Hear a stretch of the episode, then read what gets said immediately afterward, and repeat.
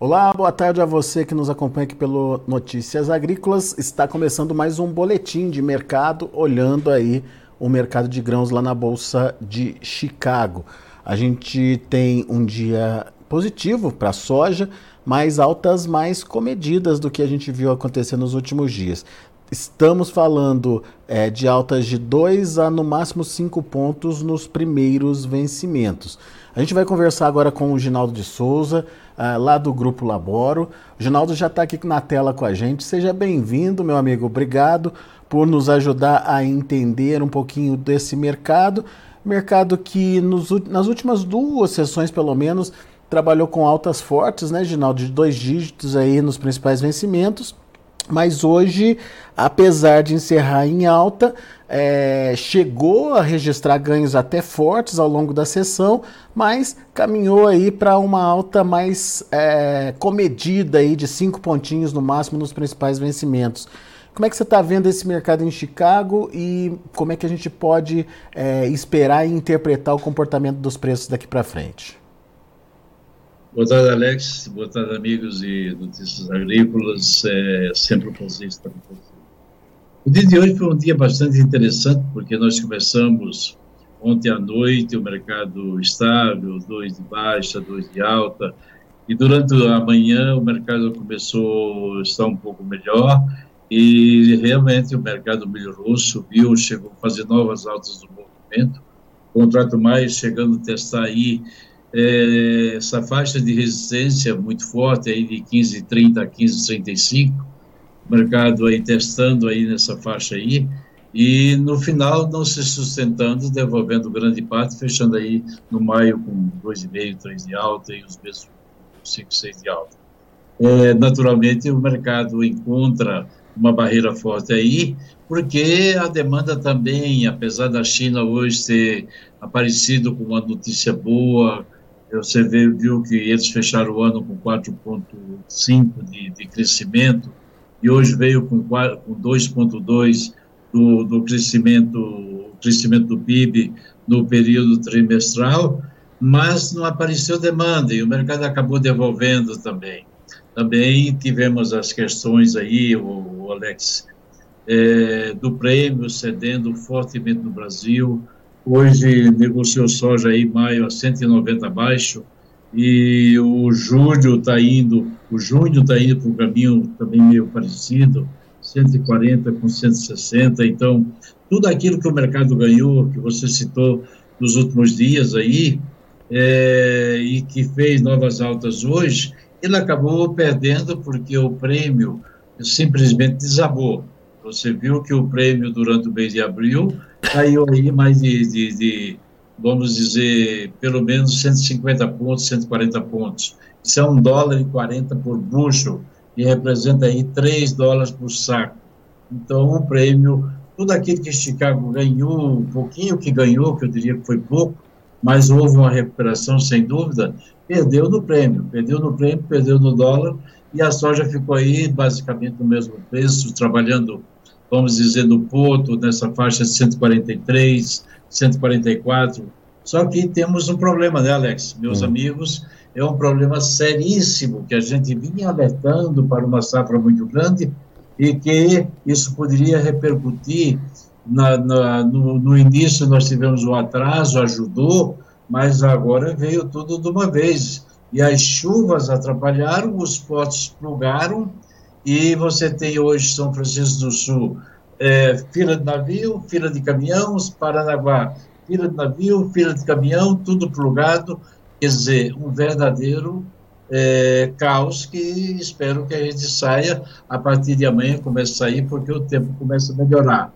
Então, tudo isso aí nos últimos dias, quem não viveu o drama que estamos vivendo é, no passado, teve a oportunidade de vivenciar agora, nos últimos 10, 15 dias, os problemas com portos, logística, preços, enfim, uma verdadeira balbúrdia, meus amigos. É, então a gente teve até hoje, por exemplo, estou vendo uma leve recuperação do dólar aí, voltando a se aproximar dos cinco reais. A gente teve essa retomada aí do movimento uh, de alta lá em Chicago, mas nada disso no fundo adiantou aí, ajudou aí na formação de preços no Brasil, porque por conta dessa grande oferta concentrada que a gente tem nesse momento, uh, os prêmios acabaram tirando. Ginaldo, temos uma luz no fim do túnel quando essa pressão aqui no Brasil, principalmente por conta dos prêmios aí, deve terminar, na sua opinião, Ginaldo? Esses prêmios aí, eu espero que a semana que vem a gente possa ter uma melhora, possa sentir alguma coisa, porque aí o tempo já está um pouco mais firme, os navios começam a embarcar, as descargas nos portos começam a fluir normalmente. Talvez aí nós possamos ter algo mais concreto para dizer. Mas a verdade, Alex, é que esse preço de 15 dólares, se não fosse o prêmio negativo com quase 2 dólares de prêmio negativo, nós estaríamos com um preço excepcionalmente bom em Chicago. Né? O preço de Chicago está sendo defasado em função do prêmio. Eu não vejo exatamente nenhum, uh, nenhuma luz, Alex, meus amigos, no fundo do túnel neste exato momento, porque a safra americana está começando a ser plantada a safra argentina, nós já sabemos que é 25, 26, tanto faz. A safra brasileira, 643 ou 145, tanto faz, está aí, está descontado. Então, a China, por sua vez, não está vindo ao mercado, que é a grande demanda, mas eu espero que ela volte a se fortalecer por causa do crescimento também da sua economia. Eles emergiram, vamos dizer, de uma economia capengando durante a Covid e agora estão naturalmente, vamos dizer, melhorando e tendo uma performance muito boa. Mas a, só a demanda da China, se é 103, 105 milhões de toneladas que eles vão comprar, não é suficiente para levar toda essa soja aqui da América do Sul, no caso do Brasil. Claro que nós temos aí uma defasagem aí contra a Argentina de 25 milhões, então, meu amigo, nós vamos depender do clima americano. Será que o clima americano vai dar essa oportunidade? Este ano é um ano de El Ninho. E um ano de El Ninho significa, ou pelo menos historicamente, temos na memória que um ano de El Ninho é um ano de safra cheia nos Estados Unidos. Então, luz no fundo do túnel nesse exato momento nós não temos. Claro que esse caos que está aí, porto parado, navio esperando, soja esperando, caminhão esperando, motorista berrando, tudo isso está acontecendo, isso vai passar, mas os preços não deverão ter recuperação tão imediata se não tiver um problema climático. E eu não vejo problema climático nesse exato momento, porque é muito, muito cedo, com a safra americana recém-iniciado o plantio. É isso que eu vejo, Alex. É, muito bem. Então, diante dessa situação, o que, que o produtor brasileiro deve fazer, Ginaldo? É, se afastar das vendas pode ser uma alternativa, mas qual que é o risco dele carregar essa soja aí para mais para frente, talvez até para o segundo semestre? Olha, Alex, nós temos que pensar e dizer para o produtor brasileiro, claro, ele sabe o que faz, ele é dono do produto dele, é o dono da soja dele. É, muitas vezes a gente querer botar preço no o produto do outro não é conveniente. Mas uma coisa eu quero te dizer: pensem bem no que eu vou falar. Já tenho falado várias vezes. Olhem a tela, olhem o screen. Você vê lá, soja maio a 15 dólares, 15, 20, e olha a soja novembro a 13 e pouco. Nós estamos falando de 2 dólares de spread. Gente, é preciso que o o prêmio, que está 200 negativo, quase 200 negativo, volte a ser positivo para ele pensar em empatar. Então, por via das dúvidas, eu venderia um pouco agora. Porque se não tiver um problema nos Estados Unidos, vai cair o nearby, ou seja, o imediato, e vai cair também o futuro. Agora, o futuro vai cair muito menos do que cai o presente pela lógica, pela lógica tendo uma safra cheia. Mas você tem que entender que nesse exato momento o produtor ele vendeu muito pouco e ele tem muita soja para vender. Ah, eu vou vender no segundo semestre, como eu tenho escutado muita gente dizendo. Perfeito, é uma opção que ele pode fazer, uma opção que ele pode tomar, é uma decisão que ele vai ter que fazer. Mas é preciso não esquecer que você optando para vender futuro, você está vendendo pelo menos com 2 dólares na tela em Chicago. O prêmio, é preciso que o prêmio lá na frente esteja muito positivo em relação aos preços que estão em CBOT. Caso contrário, você estaria perdendo dinheiro. Então, tem que prestar muito bem atenção nesse, nessa conta. É uma conta que não tem para onde fugir. É uma conta normal, natural, você apostar no prêmio e apostar em Chicago. Nesse momento, não dá para apostar em Chicago, mas você pode apostar no prêmio lá na frente. Muito bem. Agora, ô, Ginaldo, olhando uh, essa situação do produtor brasileiro, mas olhando para Chicago, é, alguma expectativa de que uh, o mercado climático possa trazer oportunidade de uh, alta de preços por lá e de repente ser uma oportunidade para o produtor se apegar? Alex, a gente, em termos de clima, é, eu digo sempre o seguinte: como economista, eu fui e me meto às vezes de, de, de, de climatologista, de meteorologista, fiz cursos especiais de meteorologia, gosto muito dessa área, é uma área que, que, que eu adoro. Agora, em termos de clima, nós temos que entender que as coisas mudam substancialmente. Você pegar, por exemplo, as águas do Pacífico Equatorial, nesse momento está basicamente zero a zero, se mexendo ali. Quando é que essas águas começam a, vamos dizer, a se aquecerem? A partir de final de julho, por aí, é, final de junho, começo de julho, por aí. É, tudo indica que nós vamos ter um elinho. Historicamente falando, o elinho é um ano de safra cheia. Então, apostar no clima, nesse exato momento, não é uma boa aposta, pelo menos pela história. Agora, nós não podemos garantir, o clima é sempre clima. É, quem é que manda no clima? A mãe natureza. A mãe natureza, já no, por exemplo, na Argentina, foram três anos consecutivos, no Rio Grande do Sul, três anos consecutivos. Nos Estados Unidos, eles perderam safra, perderam 10, 12 milhões esse ano, no ano passado perderam também, com laninha, mas com elinho, não. Então, se o elinho vier, não dá para apostar aí que você pode dar certo. É uma aposta um pouco perigosa perigosa além do aquilo da, do cenário que nós estamos vendo na nossa frente, que é uma coisa mostrando o nearby, o imediato, 15 e o futuro 13.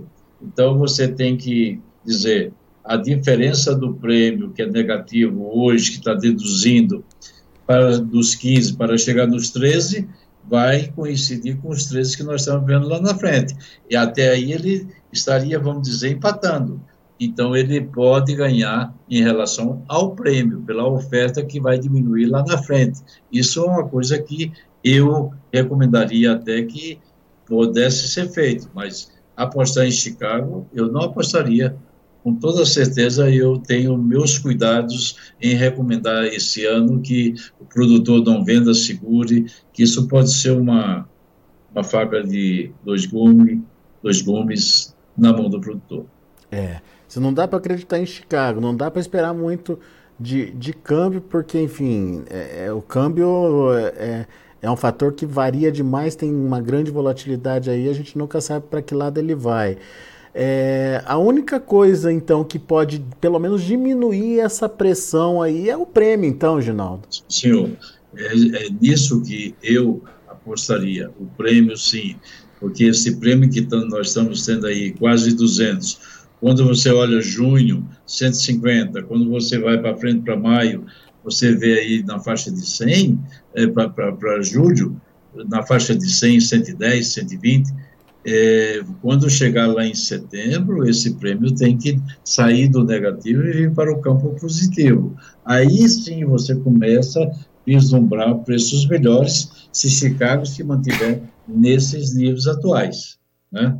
Então, é essa a recomendação que eu, que eu daria, mas ele para fazer isso, ele teria que saber fazer o seu hedge, ou saber fazer não, poder fazer o seu hedge na bolsa ou na BMF vendendo o presente para comprar o futuro.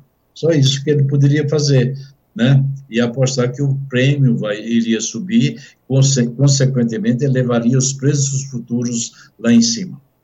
É.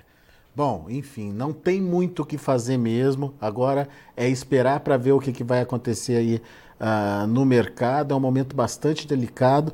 Você falou em 143, 144. Desculpe.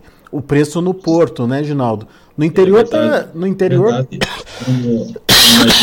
Dizer, há um mês, um mês e pouco, aí você tinha soja 160, 157, 158 nós estamos falando aí de, de, de quase 3 dólares por tonelada, por, por saca, de diferença. Então, o produtor diz, eu não vou vender. Mas há dois anos atrás, a soja estava 100. E se vendia, né? Dois anos, dois anos e pouquinho, estava 100, se vendia, se ganhava dinheiro. Então, claro que os custos modificaram, as coisas subiram, mas a matéria-prima a gente está vendo está caindo diariamente. Ureia, que chegou a 1.200 reais, 1.200 dólares no porto, hoje está aí a, a 370 nos portos brasileiros negociando. Então, as matérias-primas também, o custo do produtor para a próxima safra vai ser menor, porque ele vai ter, naturalmente, um custo de matéria-prima e muito inferior ao que ele fez com a safra desse ano. Então, ele tá, a realidade tem que se ajustar uh, não pode ter dois pesos e duas medidas. Cada vez que sobe a soja, sobe o milho, a matéria-prima vem junto. Se, ela, se, a, se a soja está caindo e o milho também, a matéria-prima tá, já está caindo, já caiu primeiro do que, naturalmente, os preços da soja caiu. Muito bem. Ginaldo, tem uma pergunta para você do Celso. O Celso é lá de Querência lá no Mato Grosso, é, ele pergunta o seguinte, Ginaldo, as trades elas teriam a opção de travar Chicago e deixar prêmio em aberto para soja disponível em armazém ou contratos futuros? As trades têm essa opção, ele pode vender o nearby, vender o presente, vender o imediato. Agora vai, ele vai vender, mas e como ele vai embarcar essa soja e vai depois pagar um prêmio mais alto lá para o produtor, se ele vendeu o imediato em Chicago e com um prêmio negativo de 200, não vai querer fazer isso. Era, é dar um tiro no pé, né, Celso? Meu ponto de vista é esse. Ela pode fazer o hedge, ela faz o hedge Chicago. Agora, o prêmio, ela não tem como fazer o hedge, porque ela está vendendo Chicago, mas ela é obrigada a sair com a soja, fisicamente falando. Saindo com a soja, tem que entregar a soja a menos 200. E como é que faz? É. Vai depois pagar o produtor lá mais alto?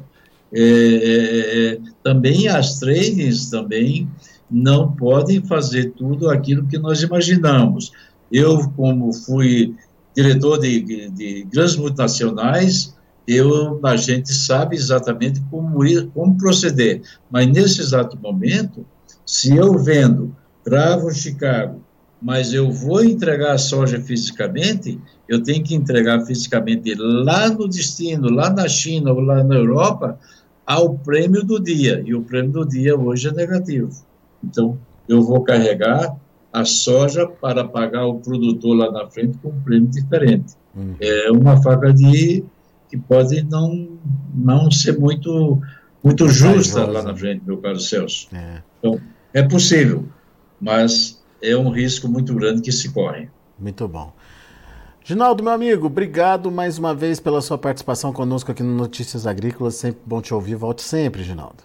Ok, meu caro. Um grande abraço. Lembrando sempre que os portos brasileiros estão plugados, navios dos portos caminhões dos portos, fila para carregar, fila para fila descarregar, perdão, é, navio para carregar.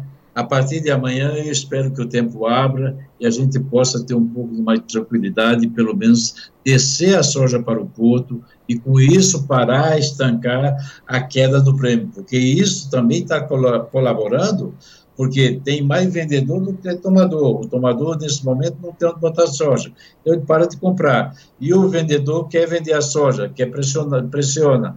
Então, essa é uma das razões também que tem ajudado o prêmio a cair. Um grande abraço, muito obrigado a todos, sucesso e muita paz. Valeu, Ginaldo, até a próxima. Até a próxima. Tá aí, Ginaldo de Souza, Grupo Labora, aqui com a gente, trazendo as informações do mercado de grãos, em especial o mercado da soja, lá na Bolsa de Chicago. Que apesar é, de ter tido esse movimento positivo aí nos últimos dias, hoje um pouquinho mais comedido esse movimento, é, e inclusive com o apoio do dólar é, subindo um pouquinho hoje, é, recuperando parte das perdas dos últimos dias, mesmo com essas duas é, variações positivas aí, ah, não deu jeito de mudança dos preços em reais, não. O problema por aqui está sendo o prêmio, que hoje ficou a mais, a quase 200 abaixo, 2 dólares negativos aí para o prêmio no primeiro vencimento maio. Quase 1,50 negativo para o prêmio em junho, ou seja, isso acaba tirando aí é, o preço da soja em reais e reduzindo a, vantagem aí para o produtor brasileiro. Daqui a pouco a gente volta com outras informações e mais destaques. Continue com a gente.